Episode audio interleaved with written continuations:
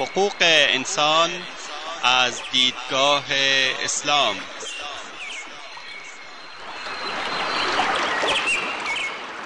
يا أيها الناس إنا خلقناكم من ذكر وأنثى وجعلناكم وجعلناكم شعوبا وقبائل لتعارفوا إن أكرمكم عند الله أتقاكم إن الله عليم خبير.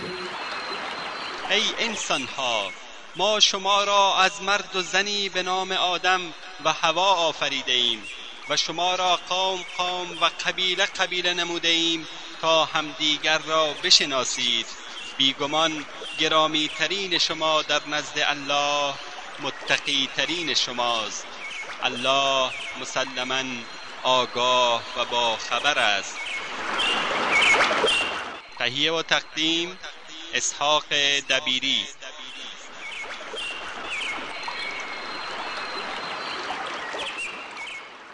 بسم الله الرحمن الرحيم الحمد لله رب العالمين وصلى الله وسلم على نبينا محمد وعلى آله وأصحابه أجمعين اما بعد.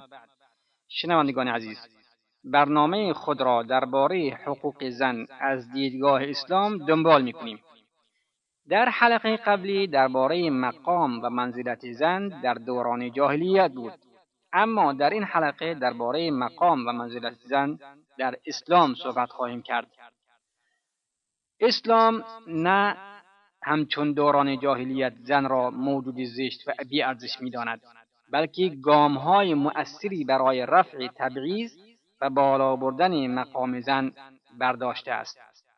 اسلام همه آن حقوق انسانی و اجتماعی را که مرد از آن برخوردار است برای زن نیز مقرر کرده است. و همچنین بر اساس فطرت و ساختمان جسمانی و روحی و آنچه مناسب حال اوست وظایفی را برای زن در نظر گرفته است. از آنجایی که مرد دارای نیروی جسمانی و عقلی کاملتر است به دلیل کنترل احساسات عاطفی و توانایی و مقاومت در برابر مشکلات و صبر و سختی ها اسلام مرد را مسئول امور زن قرار داده تا از زن دفاع کند و از دسترنج خود بر او انفاق و خرج نماید. در مورد مسئولیت, مسئولیت پذیری و انجام مسئولیت زن با مرد برابر است.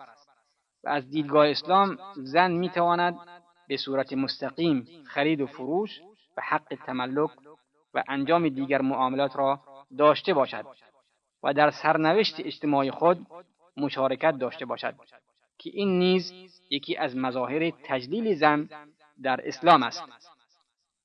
خداوند در قرآن فرموده است که انسانها را از زن و مرد آفریده است و همه با هم برابرند و معیار برتری نزد خداوند عمل صالح و تقواست چنان که فرموده است یا ایها الناس انا خلقناكم من ذكر وانثى وجعلناكم شعوبا وقبائل لتعارفوا إن أكرمكم عند الله اتقاكم إن الله علیم خبیر ای مردان ما شما را از مرد و زنی آفریده ایم و شما را تیره تیره و قبیله قبیله نموده ایم تا همدیگر را بشناسید. بیگمان گرامی ترین شما نزد خداوند متقی ترین شماست. خداوند مسلما دانا و باخبر است. و نیز از دیگر نشانه های بزرگ داشته مقام زن در اسلام این است که آموختن علم و دانش را به زنان با اهمیت دانسته است. از ابی سعید خدری رضی الله عنه روایت شده که زنان به پیامبر صلی الله علیه و آله وسلم گفتند که مردان از ما بیشتر از محضر مبارک شما استفاده می کنند یک روز برای ما معین کنید که در آن روز به ما آموزش دهید.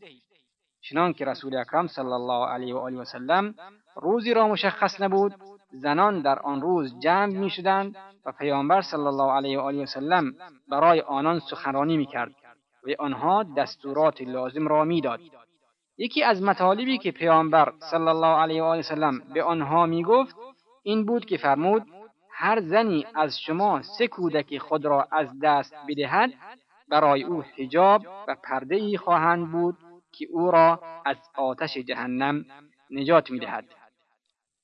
زنی گفت اگر کسی دو فرزند خود را از دست داده باشد پیامبر صلی الله علیه و سلم فرمودند اگر دوتا باشند نیز چنین است. خداوند در قرآن کریم از زنان در کنار مردان این گونه تعریف نموده است. إن المسلمين والمسلمات والمؤمنين والمؤمنات والقانتين والقانتات والصادقين والصادقات والصابرين والصابرات والخاشعين والخاشعات والمتصدقين والمتصدقات والصائمين والصائمات والحافظين فروجهم والحافظات والذاكرين الله كثيرا والذاكرات أعد الله لهم مغفرة وأجرا عظيما.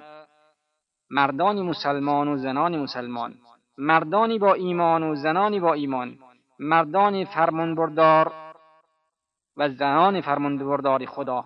مردان راستگو و زنان راستگو. مردان شکیبا و زنان شکیبا. مردان فروتن و زنان فروتن. مردان بخشایشگر و زنان بخشایشگر. مردان روزدار و زنان روزدار مردان پاک دامن و زنان پاک دامن.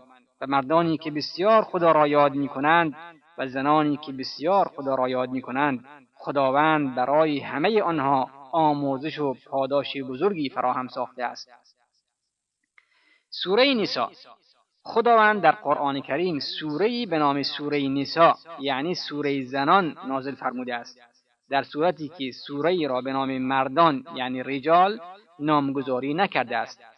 و این دلیل روشن است که زن در اهمیت ویژه‌ای برخوردار می باشد خداوند در سوره نسا به بیان امور مهمی پرداخته است که به زن و خانواده و حکومت و جامعه مربوط است و بیشترین بخش سوره نسا درباره حقوق زنان سخن می‌گوید.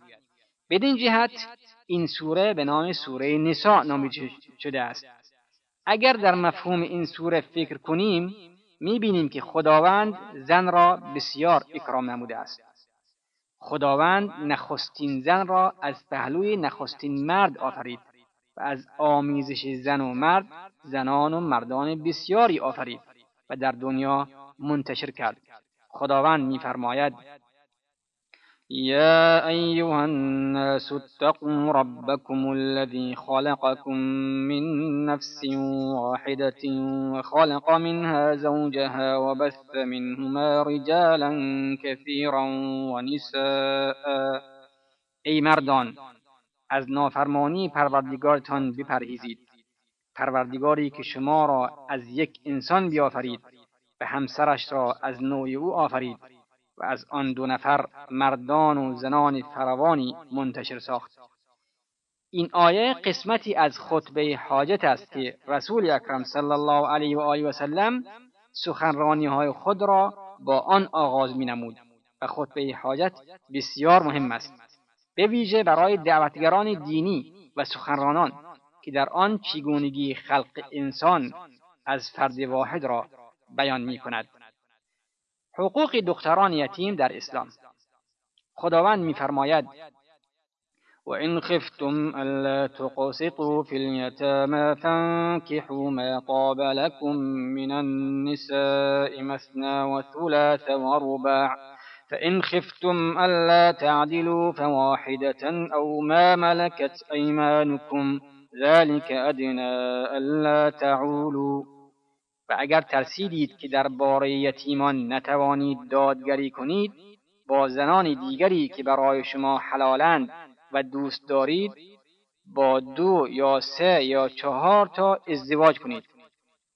و اگر, ترس... اگر هم ترسیدید که نتوانید میان زنان دادگری را مراعات دارید به یک زن اکتفا کنید. یا با کنیزان خود ازدواج نمایید. این سبب می شود که کمتر دچار کجروی و ستم شوید. عروت ابن زبیر رضی الله عنه روایت کرده است که از حضرت عایشه رضی الله عنها در مورد و این خفتم الا تقسطوا فی الیتاما سؤال نمودیم. عایشه گفت خواهر زادم این آیه درباره دختر یتیمی است که تحت پرورش و تکفل ولی نامحرم خود می باشد و مال و زیبای دختر یتیم مورد پسند ولیش واقع می گردد بنابراین او می‌خواهد که با او ازدواج کند بدون اینکه در دادن مهریه انصاف را پیشه نماید بلکه می‌خواهد او را با مهریه ارزان به نکاه خود درآورد. بنابراین خداوند در این آیه اولیای یتیمان را نهی نموده از اینکه آنها را اجبارا نکاح کنند. و بر آنها ظلم نمایند. و دستور را که در تعیین و پرداخت مهریه دختران یتیم انصاف را پیشه کنند. و نیز در این آیه دستور داده شده که آنها غیر از دختران یتیم هر زنانی که میپسندند بروند و با آنها نکاح کنند. عروه می‌گوید که عایشه رضی الله عنها فرمود مردم بعد از نزول این آیه در مورد دختران یتیم از پیامبر صلی الله علیه و آله و سلم بیشتر سوال می‌کردند. آنگاه خداوند این آیه را نازل فرمود. و یستفتونک فی النساء آیشه آیه و ترغبوهن ان تنکحوهن چنین تفسیر نموده است که شما وقتی که با دختران یتیمی که ثروت و زیبایی ندارد حاضر به ازدواج نیستید همچنان نباید با دختر یتیمی به خاطر مال و زیباییش ازدواج کنید مگر اینکه به طوری کامل انصاف را رعایت نموده و ظلمی بر یتیم روا ندارید.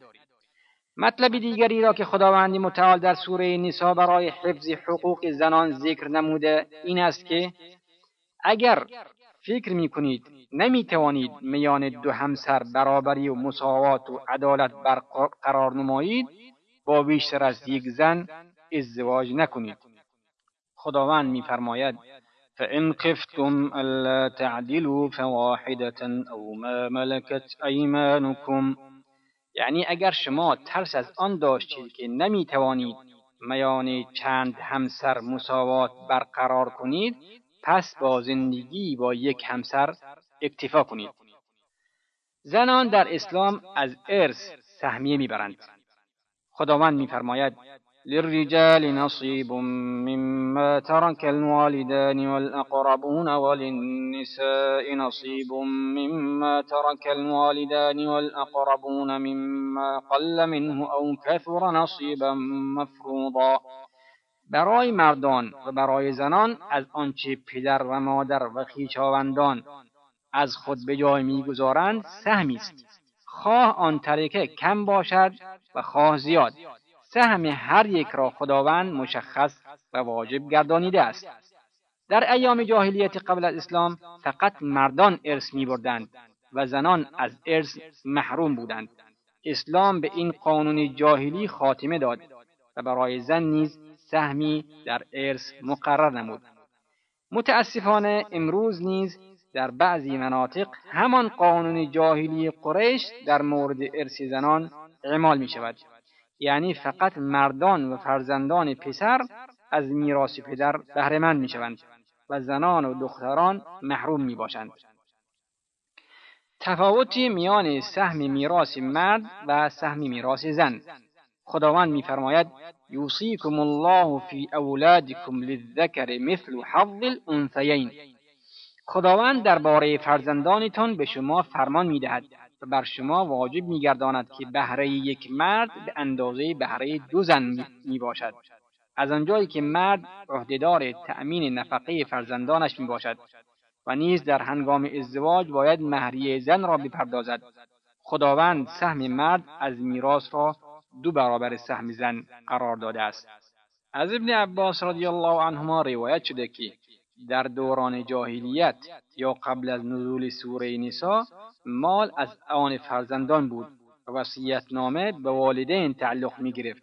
خداوند از این احکام چیزی را نصب نموده و سهمیه مرد را دو برابر زن قرار داد و برای هر یک از پدر و مادر یک ششم و یک سوم مقرر نموده و سهمیه زن را از مال همسرش یک هشتم و یک چهارم قرار داد و برای شوهر نصف یک چهارم را معین کرد.